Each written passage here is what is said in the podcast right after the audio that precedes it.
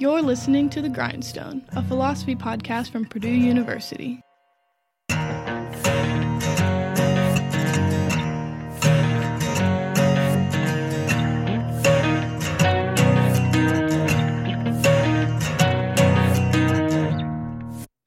Up, everybody? You're listening to the Grindstone Podcast, the official podcast of the Department of Philosophy here at Purdue University.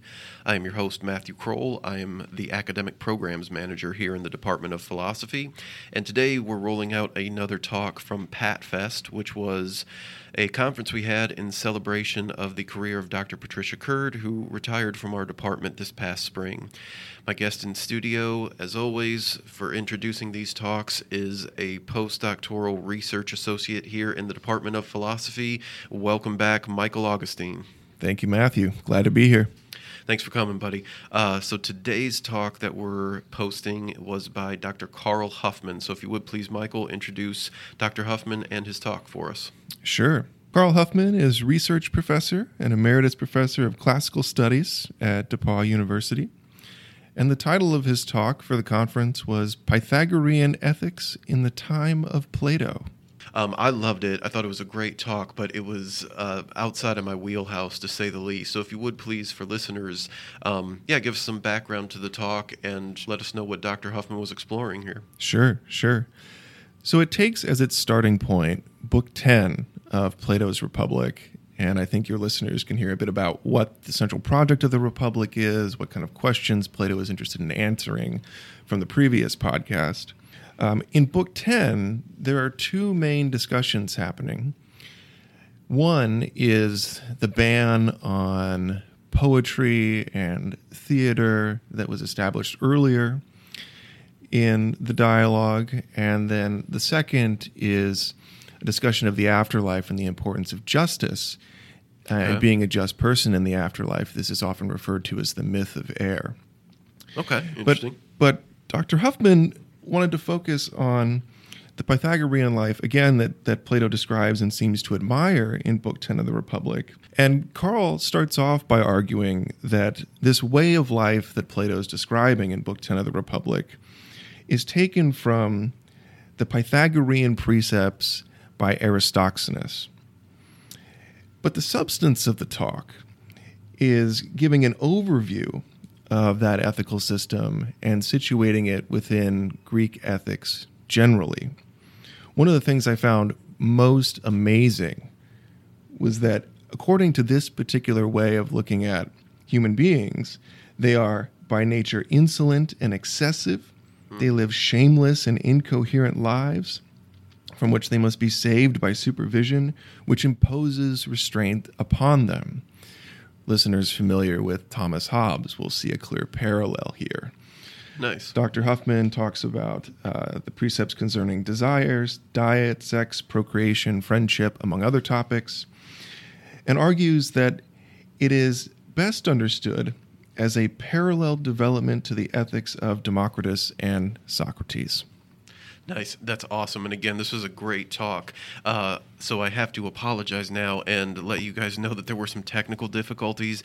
Deep apologies to Dr. Huffman because this was a great talk, but the mic drops out a couple of times. So just heads up, there's three or four places during this recording where the mic drops out. I think the longest dropout is about 12 seconds, but I kept it in, and though it definitely breaks up what you can hear momentarily or temporarily, at least here and there throughout the talk. Um, it made more sense to keep these in than to cut them, to stitch it together, because then it just would have sounded very clunky and confusing. So, again, apologies to Dr. Huffman, but I don't think that'll take anything away for listeners from what was really an awesome and great talk. There you go. So, uh, I owe a debt of gratitude to Pat on several different levels, but two I can, I can pick out. Uh, one is the, the debt that all of us owe to her of her published work, uh, in, particularly in Parmenides and in Anaxagoras and everything that we've learned there. Uh, but I owe personal debt to her just as a colleague for the way that she supported me in a number of ways, uh, particularly conferences that we've gone to together and the support she's given there.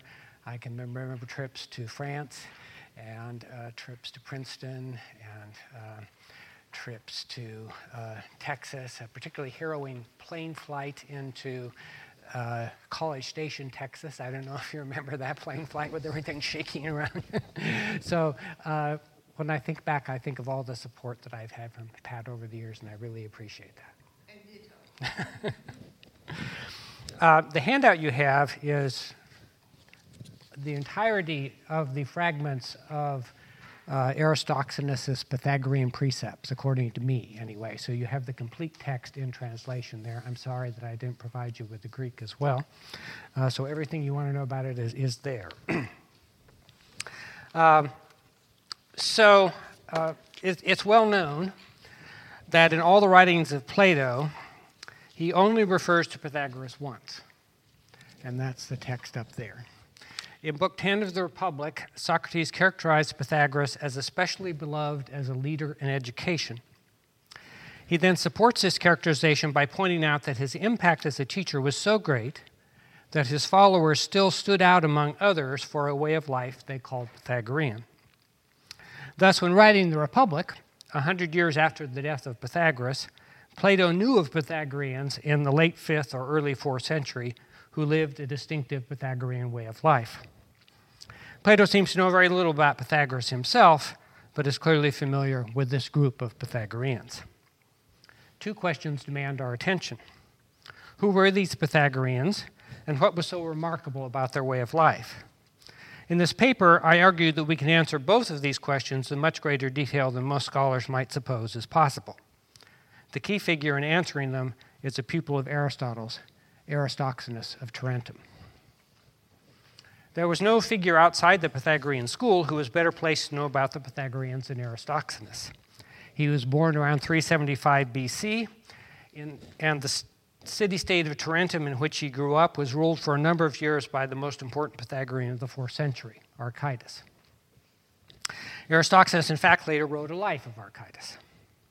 The biography of Aristoxenus in the Suda indicates that when he left Tarentum, he came to the Greek mainland, where he eventually became a member of Aristotle's school. Before joining the Peripatos, however, he associated with the group of Pythagoreans that he described as the last of the Pythagoreans. These included Xenophilus, who is also called Aristoxenus' teacher in the Suda, as well as a group of Pythagoreans from the city state of Phlius near Corinth. Thus, Aristoxenus grew up in an environment in southern Italy saturated with Pythagoreanism and when he came to the Greek mainland as a young man around the middle of the fourth century, his first teachers were Pythagoreans. Beyond this deep familiarity with Pythagoreanism, moreover, there's a specific connection to the Pythagoreans with whom Plato was familiar at the time of the writing of the Republic. The Pythagoreans from Phlius, with whom Aristoxenus associated, included Phanton, Diocles, Polymnestus, figures I'm sure you're all familiar with, uh, and, and Echecrates. The last named figure, Echecrates, is very likely to be the Echecrates to whom Phaedo narrates the events of Socrates' last days in Plato's dialogue Phaedo. Plato explicitly tells us that this narration took place in Phlius. Echecrates was a young man in 399 when Socrates died, but still could have been around as a man in his 60s to teach Aristoxenus when he arrived on the mainland in the 350s. It thus seems a reasonable conjecture that the Pythagoreans with whom Aristoxenus associated in the middle of the fourth century were some of the Pythagoreans whose way of life caught Plato's attention in the first quarter of that century. Thus, we can at least partly answer our first question. The Pythagoreans of whom Plato was thinking may well have included Xenophilus, Phanton, Diocles, Polymnestus, and Echecrates. What about the second question? Can we say anything about the way of life of these Pythagoreans? Aristoxenus once again provides the key to answering this question. Given his connection to the Pythagoreans described above, it's no surprise that we have titles of several books written by him about the Pythagoreans, although none of those books survived intact. We only have passages from them quoted in other authors. Among those books, one in particular is particularly relevant to our second question. Stobaeus, in the collection of excerpts that he made for his son, preserves seven excerpts from a work by Aristoxenus entitled Pythagorean precepts. These overlap word for word with passages preserved anonymously in Iamblichus's On the Pythagorean Way of Life. The surrounding context of these overlapping passages in Iamblichus bears the distinctive style of the excerpts found in Stobaeus, so that another four even longer excerpts from the Pythagorean precepts can be derived from Iamblichus. These 11 fragments from the Pythagorean precepts never refer to any Pythagorean by name, nor do they even use the name Pythagorean. Aristoxenus always reports when an unnamed they said or thought.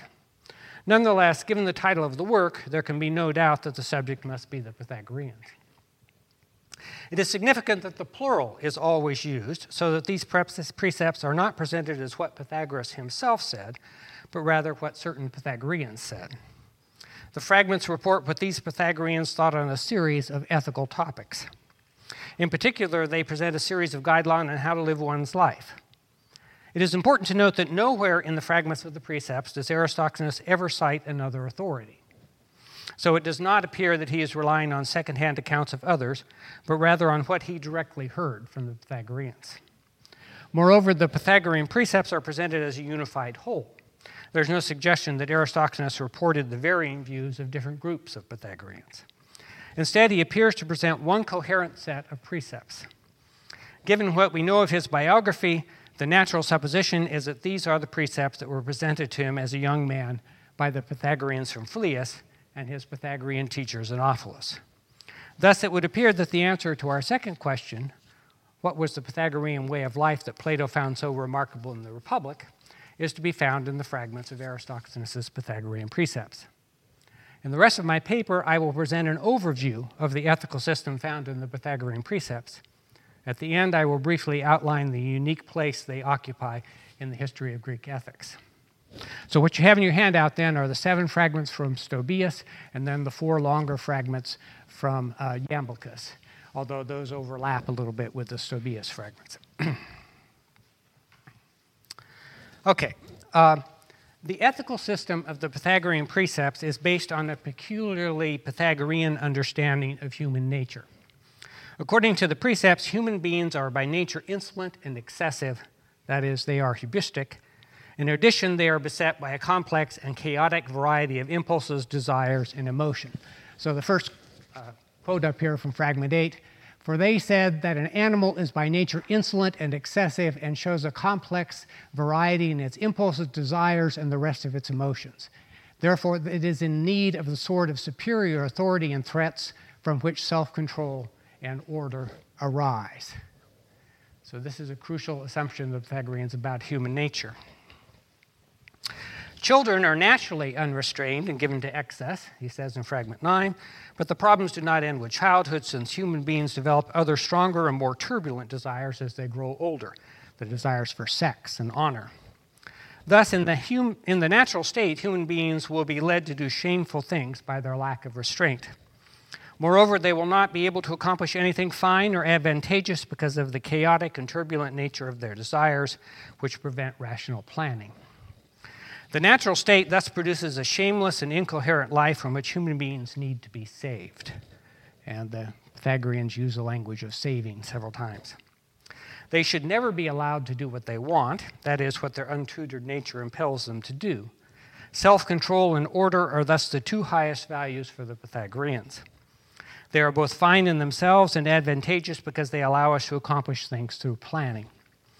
It is therefore crucial that human beings have supervision that keeps them from excess and imposes order on their desires.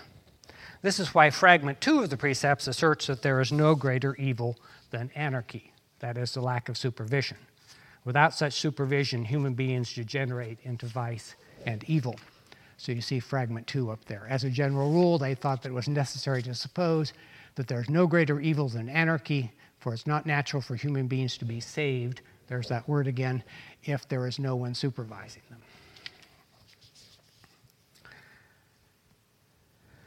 Now, the centrality of this view of human nature for Pythagorean ethics was not introduced into Pythagoreanism for the first time in the precepts, but is a striking example of the continuity between the precepts and the earlier Pythagorean ethical system presented in the Acousmata.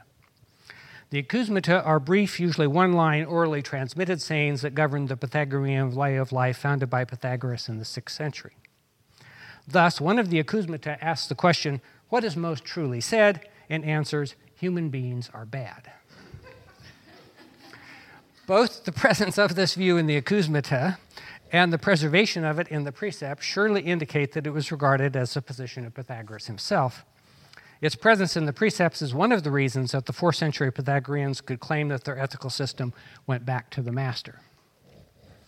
It is important to note that this view of human nature is indeed distinctly Pythagorean and was rejected by both Plato and Aristotle. Plato and Aristotle did, of course, recognize that lack of self control was a common human failing. Plato famously presents the human soul as a chariot pulled by two horses, one of which is the dark horse, whose central characteristic is insolence. In the Republic, he describes human appetite as a many headed beast. Nonetheless, neither Plato nor Aristotle sees human beings as by nature bad.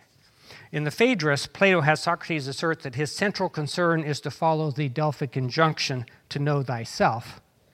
He sets out to determine whether he is, quotes, a beast more complicated than savage than Typhon, or a tamer, simpler animal with a share of a divine and gentle nature. The Pythagoreans appear to have given the former answer. Uh, and it seems quite possible that Socrates and Plato is thinking of them here. Plato's answer, however, is clearly closer to that of the option, second option. At Law 766a, he uses the same words in the Phaedrus to assert that basic human nature is tame, hemeron.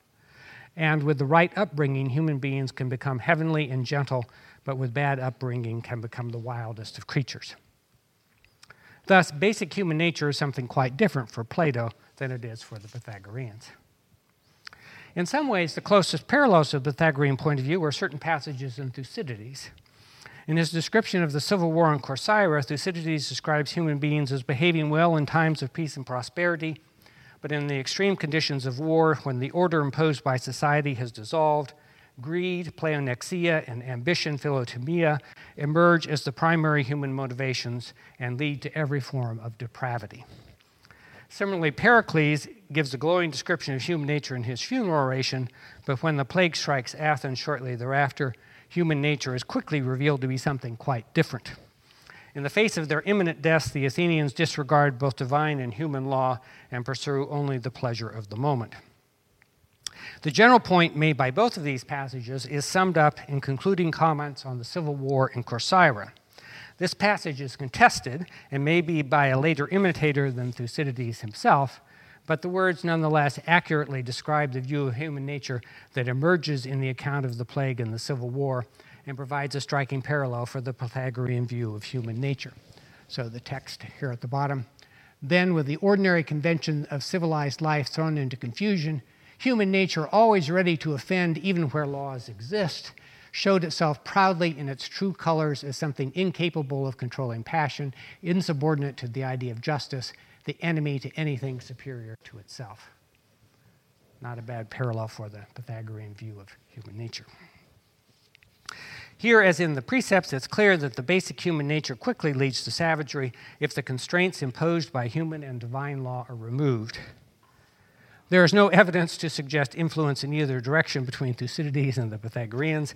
It certainly seems plausible, however, that the same human behavior that Thucydides observed in the Peloponnesian War was reinforced in the Pythagoreans of the late 5th and early 4th century, uh, reinforced in them the earlier Pythagorean thesis that basic human nature could not be trusted. The precept's conception of what the proper goals of our actions should be is influenced by this view of human nature. The Pythagoreans assert that we should above all aim at what is noble and seemly, and secondarily at what is advantageous and beneficial. Thus, the Pythagoreans distinguish between what is morally superior and what is merely advantageous in prudential terms. They recognize both goals as legitimate, but clearly identify moral action as our primary goal. Aristotle similarly lists the noble and the advantageous as two of the goals of actions, but adds pleasure as a third. He suggests that the good person will make the best decisions about which pleasures to pursue. Similarly, before Aristotle, both Plato and Democritus had, in the words of Arius Didymus, located happiness in, quotes, distinguishing and discriminating pleasures. The idea is that we can train ourselves to take pleasure in what is fine and just. The Pythagoreans take a radically different approach. Um, the precepts assert that, quotes, as a general rule, we should never do anything which has pleasure as the aim, for this aim is for the most part unseemly and harmful. The qualification, as a general rule, uh, might allow that there are some pleasures that are acceptable goals in themselves, but Aristoxenus' use of the phrase normally implies that there are few exceptions. The Pythagoreans think that the pursuit of pleasure is so dangerous that we ought not to risk it, even if there might be rare cases where the pursuit of it might not be harmful, but rather err on the side of caution and never make pleasure a goal. Quoting it again, for nothing so trips us up or throws us into error as this feeling. If our nature is prone to excess and teeming with turbulent desires, it's just too dangerous to make pleasure a goal. The Pythagorean goals, the fine and the advantageous, are commonly recognized goals of human action, as we can see from Aristotle. The problem is that these terms can be cashed out in many ways. The primary goal is the fine, and we have a passage from the precepts that goes some way towards specifying what is meant. Fragment 5, which is also on the slide up here, asserts that true love of what is beautiful and fine, philokalia, quotes, is found in our pursuits and in the sciences. The fragment goes on to identify customs and pursuits, as well as sciences and practices, as what are truly fine, rather than the material necessities of life, which the many regard as fine. Use of the noun philokalia in the fourth century texts of other authors such as Xenophon and Isocrates makes clear that it did usually refer to the pursuit of fine material goods such as clothes or weapons. Fragment 9 of the precepts identifies a whole list of material goods that are the objects of acquired and superfluous desires rather than natural desires. These include luxurious and costly clothing, bedding, housing, dining services, servants, etc. We are especially to be wary of, quotes, the superfluous and insolent desires that arise among those living in power. These include the desires for a vast variety of foods and drinks. Quotes, For there's nothing so strange that the souls of such people does not eagerly pursue it. These material goods, which are considered fine by the multitude, are for the Pythagoreans a manifestation of human nature's innate tendency to excess. The objects that are properly fine, customs, pursuits, sciences, and practices, all centrally involve order and structure and impose limits rather than going on without limit. The proper objects of love are, on the one hand, systems of social order, such as the traditional customs of society, but also the ordered pursuits proposed in ways of life, such as that of the precepts themselves.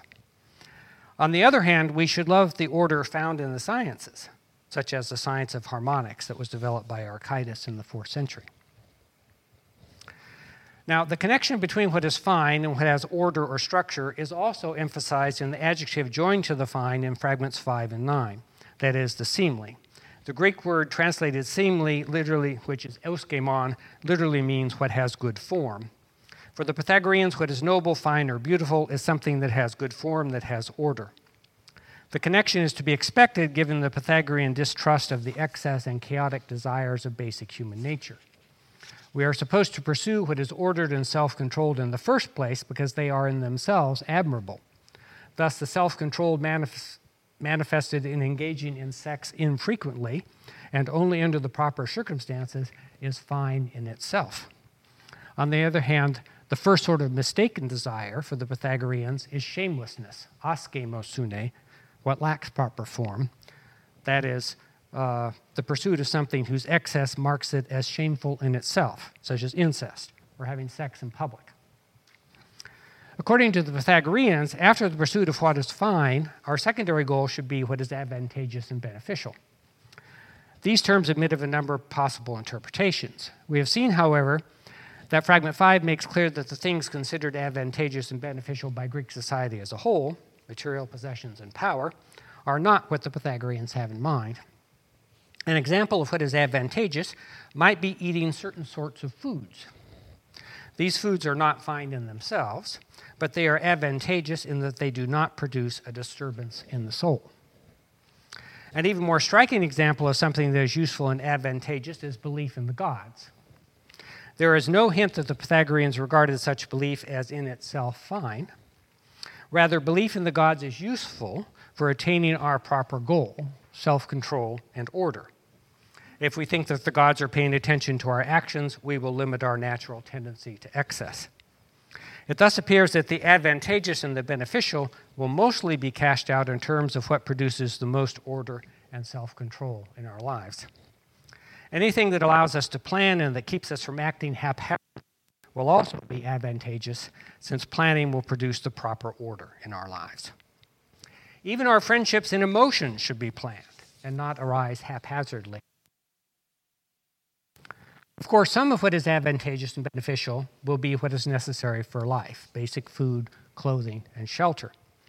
The Pythagoreans, however, argued that these things are, quotes, the spoils of the true love of what is fine and beautiful.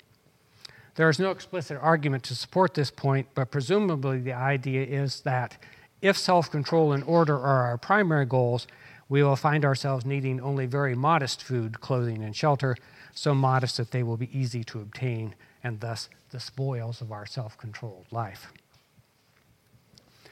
Now, fragment 9 says that determining both what is fine and seemly and also what is advantageous and beneficial requires no ordinary judgment.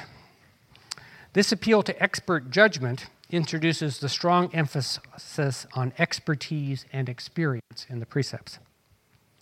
The Pythagoreans do not the discussion of the fine, the seemly, the advantageous, and the beneficial at the general level, but discuss these concepts in a series of specific domains. The first example is desire. Above all else, the Pythagoreans emphasize how complicated poikilon and manifold, polyeistaton, desire is. The emphasis on complexity is important here, and it will be repeated in a series of other aspects of human life. It is precisely the complexity of desires that brings forth the need for expertise.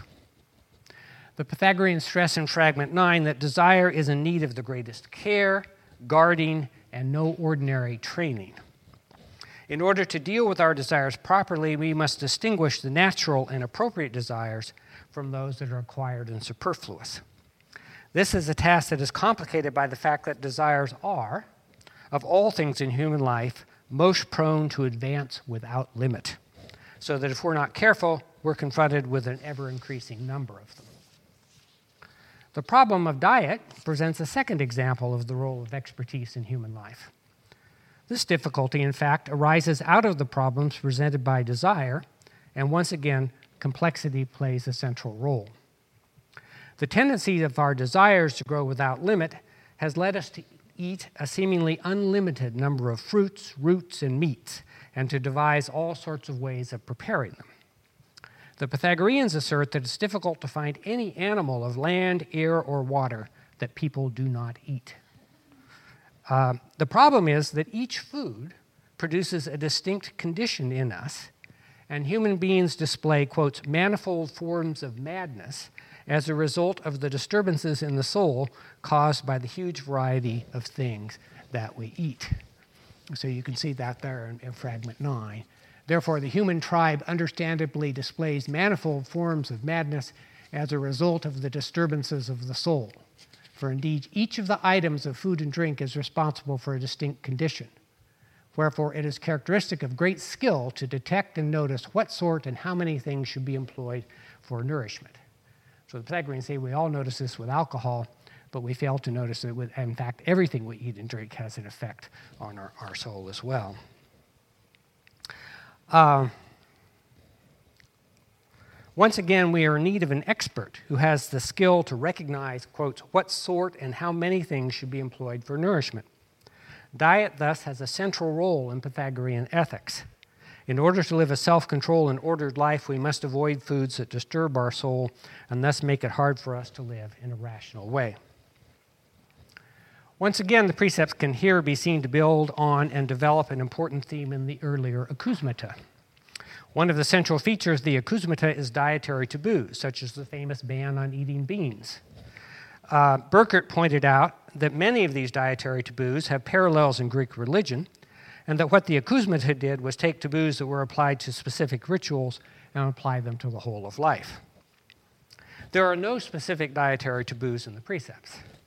And the discussion of diet appears to be based on Greek rational medicine and its understanding of the effect of various foods on human beings. Indeed, concern with diet is an absolutely central feature of Greek medical texts at the time when the precepts were composed. In his other works on the Pythagoreans, Aristoxenus went out of his ways to emphasize that Pythagoras himself did not promulgate some of the most prominent dietary restrictions that appear in the Pythagorean traditions, such as vegetarianism and the ban on beans. We cannot be sure where Aristoxenus got his evidence for these assertions, but it seems quite likely that it would be from the Pythagoreans with whom he associated in his youth, the Pythagoreans who composed the precepts. We can imagine that these Pythagoreans were anxious to claim that Pythagoras did not promote irrational taboos, that he based dietary restrictions on the same sort of rational considerations that govern the view of diet in the precepts. It is striking that some of the assertions about why we might avoid beans, or conversely embrace them, that are found in the tradition have a distinctly rational cast that fit with what is said in, about diet in the precepts. Thus, Aristoxenus reports that Pythagoras, in fact, ate beans because of their laxative properties. Other reports try to explain the ban on beans as arising from the fact that they can cause digestive problems that disturb us. Indeed, the kind of beans in question, fava beans, possess an amino acid that can produce serious allergic reactions in some people. So it may be that the Pythagoreans of the precepts were not anxious to support any universal ban on beans, but rather took the view that eaten in the right amounts by some people, such as Pythagoras himself, they aided our digestion, uh, while certain people certainly should avoid them uh, because they produce serious disturbances. Such is the complexity of the human diet and the need for the expertise in this area. A third important and extensive area in which we require expertise is our interaction with other human beings. Our relations with others must be governed by what is appropriate, eucheiron. As in the case of the desire, the Pythagoreans stress that, quotes, the practice of what is appropriate is something complex and has many forms. In this case, the complexity arises because of the rich texture of social relationships. In each case, our actions must be based on the specifics of the situation, as should take into account such things as the relative age of the person with whom we're dealing, whether they have a family relationship to us, their status, and whether they are our benefactor. The Pythagoreans suggest that certain sorts of anger may be legitimate if directed by a young person to another young person, but young people must never direct anger towards their elders. Similarly, it may be appropriate to speak frankly towards someone who is our equal but such blunt speaking is inappropriate when we are speaking to someone with a deserved reputation for nobility. The Pythagoreans go on to say that in determining the appropriate, we need to take into account not just the social relationships just discussed, but also what is timely, what is suitable, and what is fitting given these relationships. Despite the complexity of the subjects, the precepts assert that the appropriate is teachable to a point. Thus, we can learn from the expert but there is also the implication that we need to rely on our own experience. One crucial area of human interaction for the Pythagoreans, friendship, received a separate treatment. It's in fragment 11 of the precepts. For the Pythagoreans, as for the Greeks in general, friendship was a broad concept that included not just relationships between people of basically the same age and status, but also relationships that correspond to some of the four categories mentioned in the last paragraph. Thus, we can be friends with elders, with benefactors, with people who have close ties to our family. There is no explicit emphasis on the for expert present implicitly. The most striking feature of the account of friendship in the precepts is the dominance of the central Pythagorean value order.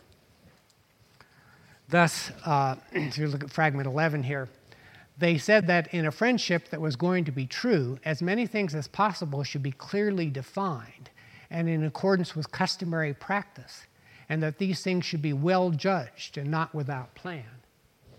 Indeed, each of these things should be established as a habit, so that neither does any association arise negligently or without plan, but with reverence, consideration, and proper order, nor is any emotion aroused without plan, casually and mistakenly. The Pythagorean strategy for ensuring that proper order is preserved in friendship and in emotions in general is to emphasize customary practice and habit. They suppose that the successful friendships are those that follow custom and in which the roles and responsibilities are, quotes, clearly defined. The goal is to ensure that as few as possible wounds and ulcerations will arise in friendships. Trust in the friend and the stability of the relationship are paramount. Indeed, no friendship should be renounced because of the change and fortune of our friend, but only if the friend embraces great evil. Thus, the Pythagoreans stress that competition should be removed from friendship since it has the potential to arouse anger and cause a breach between friends. Other conflicts can be avoided if friends follow clearly defined and customary practices. Above all, both members of the friendship need to know how to control their anger and to yield to the other. The younger, in particular, needs to yield to the elder. On the other hand, the elder has to use great tact and show great solicitude in correcting and admonishing the young. So it emerges that friendship, too, is a complex matter that requires considerable planning. Two of the dominant themes in the precepts, the need for expertise and the importance of order, emerge particularly clearly in relation to the most intimate of human relationships sex and reproduction. Um, hmm. Okay. That's not what I wanted to happen.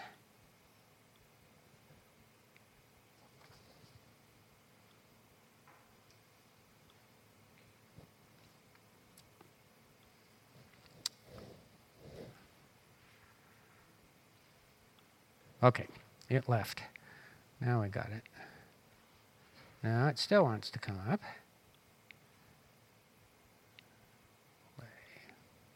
Okay.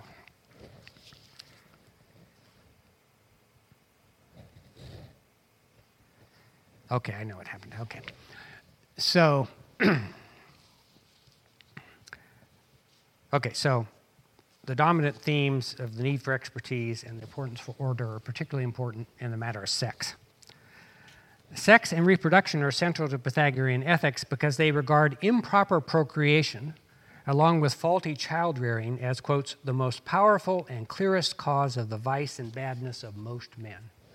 So that's here in fragment 9. But human beings pay no attention to their own offspring, but procreate without plan and haphazardly doing it altogether offhand, and afterwards rear and educate with a total neglect.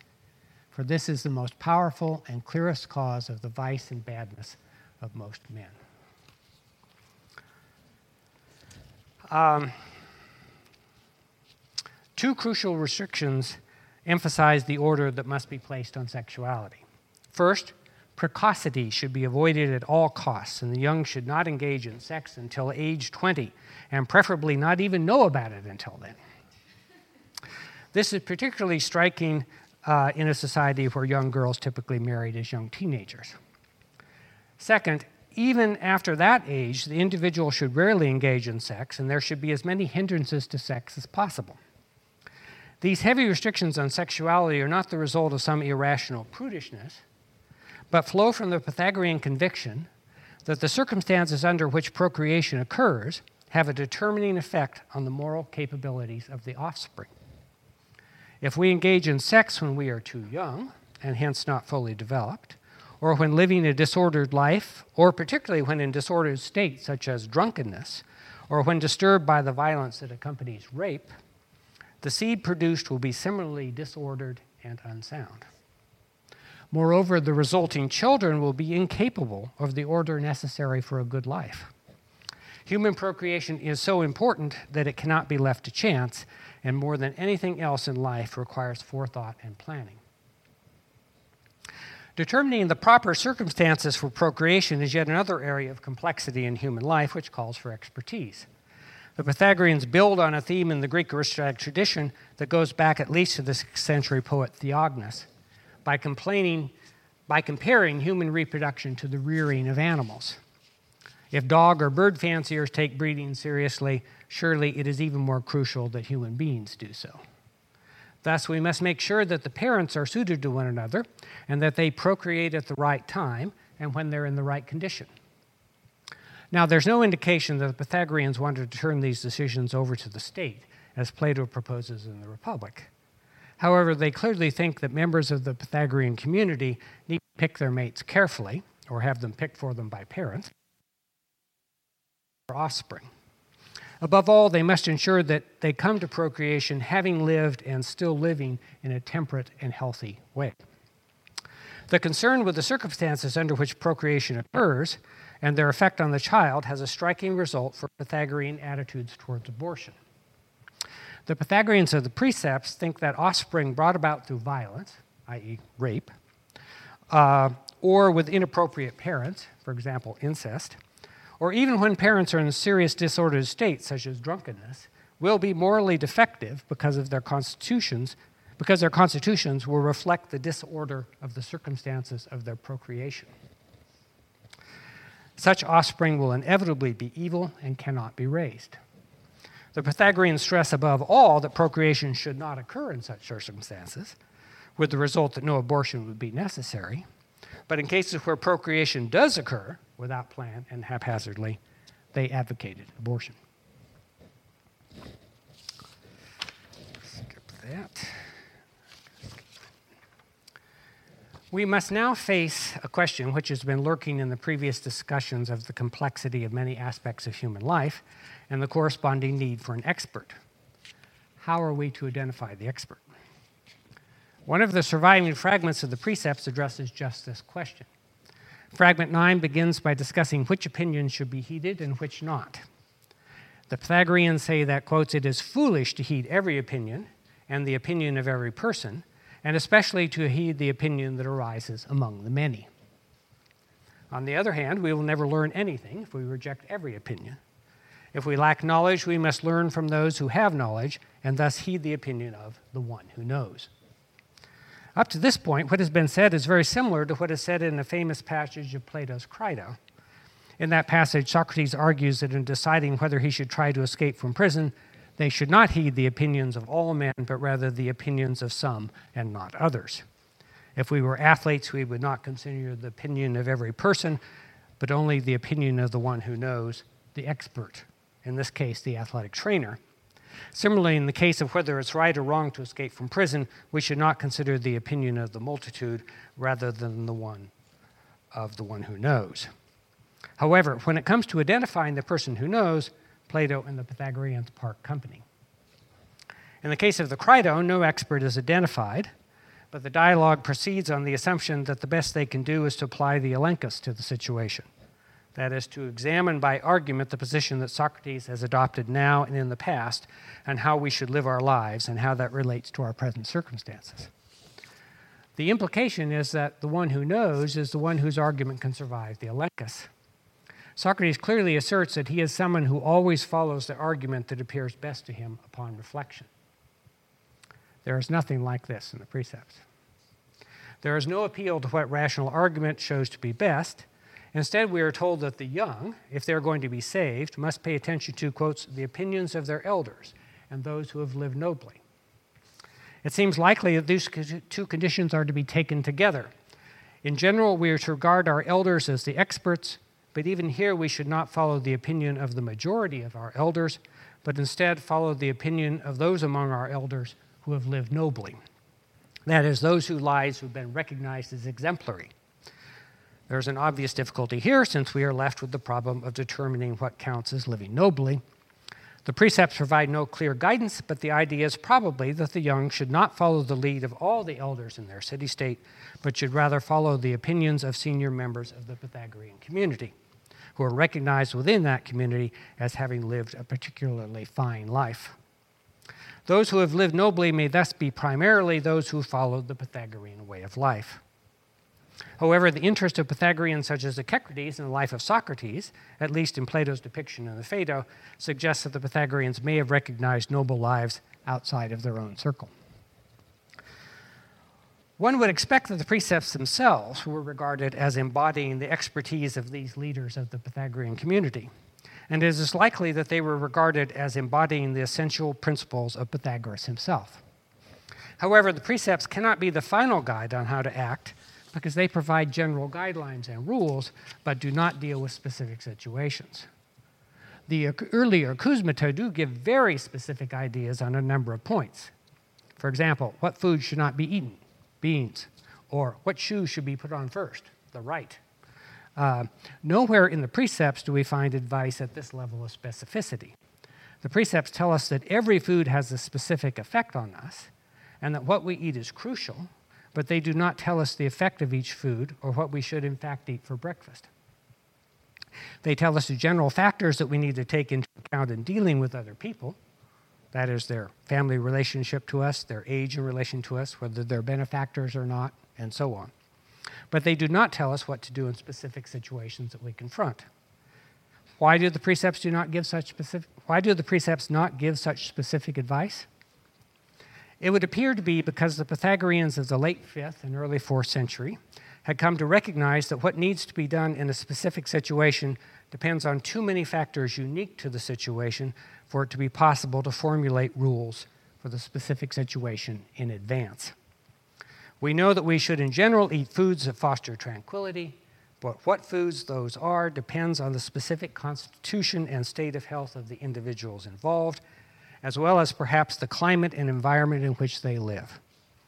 The complexity that leads to the need for an expert does away with the hope of any set, any simple set of rules to fit all situations. Thus, the precepts do not provide detailed rules for living our lives as the Acousmata did. Instead, they set forth the general principles that should guide the individual decisions we make and identify the factors that need to be taken into account in applying those principles. Our final decision on what to do will be determined by how we apply the principles in light of the relevant factors. One might think that the final factor in arriving at a decision is the reasoning of the individual involved, and this is surely true to a degree. However, given the heavily hierarchical nature of the Pythagorean community, as revealed in the precepts, it is clear that a large role will be played by the senior members of the Pythagorean community. The precepts specifically tell us that the role of the old men is to give, quotes, counsel with all of their knowledge. Elsewhere, the precepts stress that such advice must be given with much tact. So the Pythagoreans do not assert that the young should think for themselves. Rather, we should study the precepts and learn the basic principles and relevant factors but in making actual decisions should follow the advice of senior members of the community. After years of studying the advice of elders in specific situations, the individual will, in old age, become sufficiently experienced to make his or own decisions and to guide the young in turn. Now, at this point, almost all of the main features of the Pythagorean ethical system and the precept have been considered. Only one central topic remains luck we might initially wonder why the Pythagoreans would discuss luck when setting out their way of life in the precepts. Luck seems to be something that happens to us rather than something that we can incorporate into our way of life. The Pythagoreans did discuss the Pythagoreans discuss luck in part precisely because it is something not in our control. As we have seen, the Pythagoreans thought our lives should be ordered and governed by careful planning. They clearly suppose that we are largely in control of our lives and that by following the precepts, we can live a better life. They were realistic enough to recognize, however, that good planning does not always lead to good results and that sometimes people who do not plan are successful. Moreover, they recognize that some people who tried to follow the guidance of the precepts nonetheless were unable to live an ordered life. These cases in which the degree of planning and effort do not produce the expected results were explained by the Pythagoreans as the result of luck. The precepts envisage two different situations in which luck is involved in human life and accordingly distinguish two sorts of luck divine luck and inborn luck. The first situation, in the first situation, one individual plans carefully and takes all the correct precautions and still fails. On the other hand, another individual does not plan, does not take correct, correct precautions, and still succeeds. The precepts say that in these cases, luck is something imposed from outside, since the result is contrary to what we would expect from the factors internal to the situation. The Pythagoreans call this divine luck, since they think that in these cases, inspiration arises from some divinity leading to better or worse than expected results. This conception of the divine is very much in accord with early Greek presentations of the divine. For example, the Homeric hero can often be found blaming a god or a goddess when he is thwarted in battle despite having fought well. Thus, Menelaus blames Zeus when his sword breaks when he's about to kill Paris in their one on one battle in Book 3 of the Iliad. Aristotle refers to this sort of luck in the Eudemian Ethics, but refuses to ascribe it to the gods on the grounds that the gods would not reward those who do not plan properly and frustrate those who do. it is not clear how the Pythagoreans would respond to Aristotle's critique. The precepts explicitly argue that human beings should believe that the gods exist and pay attention to human affairs so that there will be a check on our innate insolence. This view presupposes Aristotle's view of the gods, that is, that they punish the bad behavior produced by our natural insolence and reward our attempts to rein in that insolence. If we believe that the gods do not pay any attention to our efforts to plan our lives in accordance with reason, and even sometimes reward those who follow their unbridled insolence, it would appear that there is little reason to follow the elaborate code of life. Perhaps the Pythagoreans are conceding that in some cases, for reasons that are unclear, the gods do not reward behavior that we would expect, while at the same time arguing that it is beneficial for us to believe that in most cases the gods do pay attention, uh, pay attention to and reward good behavior, so that we will check our natural insolence. As we have seen, divine luck is conceived of as imposed from outside. The second sort of luck, inborn luck, comes from within us, as its name suggests. The Pythagoreans clearly had experience in teaching a wide range of students, and they observed that, quotes, some people are born gifted and with the ability to hit the mark, while others are born dull, so that their thoughts is never born towards the target, but is always confused. Some people are just born with souls that are more orderly, and others with souls that are more turbulent. The latter will be less able to hit the mark in whatever they attempt.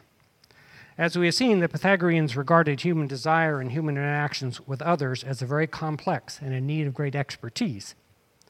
Those born with orderly souls have a much greater chance of navigating these complexities than those beset by turbulence. Inborn luck is thus a sort of natural endowment, similar to the modern idea of one's genetic makeup. One crucial difference between the Pythagoreans and modern genetics, however, is that while the Pythagoreans agree that the child's natural temperament is derived from the parents, what the child inherits from them is not a strict matter of genes that they in turn inherited from their parents, but rather depends directly on how the parents lived their lives. If the parents lived an ordered and temperate life, and most importantly, if they conceive the child when engaging in orderly and temperate intercourse, the child will have an orderly soul.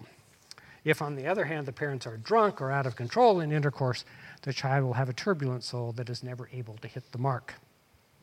Unlike divine luck, inborn luck is to some extent under human control. It is out of the control of the individual who has it, but it is in the controls of the parents who conceive the child. Thus, the Pythagoreans thought that the proper procreation was absolutely crucial to the moral development of the child and to the moral health of the community. The precepts assert that procreating and educating children haphazardly and without plan is the most powerful cause of vice and badness, as we've seen before. As we have seen, the Pythagoreans even favored abortion of fetuses that were begotten, in bad circumstances, because the children they develop into will inevitably have the bad sort of inborn luck that makes them unable to live a moral life. This completes my overview of the ethical system of the Pythagorean precepts. It raises important questions about the relation between the precepts and both earlier Pythagorean ethics and the development of Greek ethics as a whole. We can go into these questions in the discussion period. I will conclude with a brief dogmatic statement of their position in the history of Greek ethics. I would argue that the precepts are more systematic more reflective, and make a greater use of argument than the efforts and ethics of any of the Sophists or pre Socratics apart from Democritus. On the other hand, they do not constitute a treatise in ethical theory per se. They set out rules that are supposed to govern our life rather than providing a complete account of the theoretical foundations of that life. Nor can they be said to, ant- to have anticipated the founding of philosophical ethics by Socrates, they do not carry out a rigorous evaluation of common assumptions about morality, and they do not fully embrace rational argument as the ultimate arbiter in ethical matters. The precepts are best understood as a parallel development to the ethics of Democritus and Socrates. They are more systematic than Democritus' ethical maxims, but do not make some crucial distinctions as clearly as Democritus does. For example, the distinction between goods of the body and goods of the soul or identify a central goal for all of our actions, as Democritus does. They have engaged with the arguments of the sophists, as did Socrates, and have been influenced by them, particularly in coming to recognize the complexity of the circumstances in which ethical decisions are made. A number of their specific suggestions about how to live our lives are similar to and may have influenced ideas of Plato and Aristotle. For all their rationality, however, the precepts crucially differ from Socrates and most Greek philosophy after him in putting the emphasis on the value of authority and expertise rather than on the best argument. The emphasis on expertise and the appeal to an authority figure who has the expertise to guide our lives is, of course, not surprising in Pythagoreanism, which is ultimately based on the authority of the master, Pythagoras. Thank you.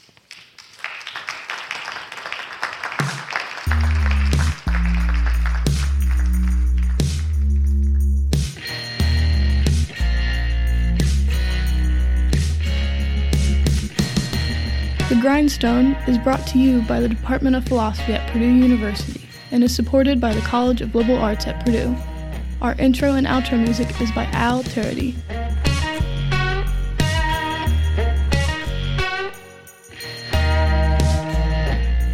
You can follow the Department of Philosophy at Purdue on Facebook at Philosophy at Purdue, on Twitter at Philo, all caps P H I L O underscore Purdue, and on Instagram at Philo underscore Purdue.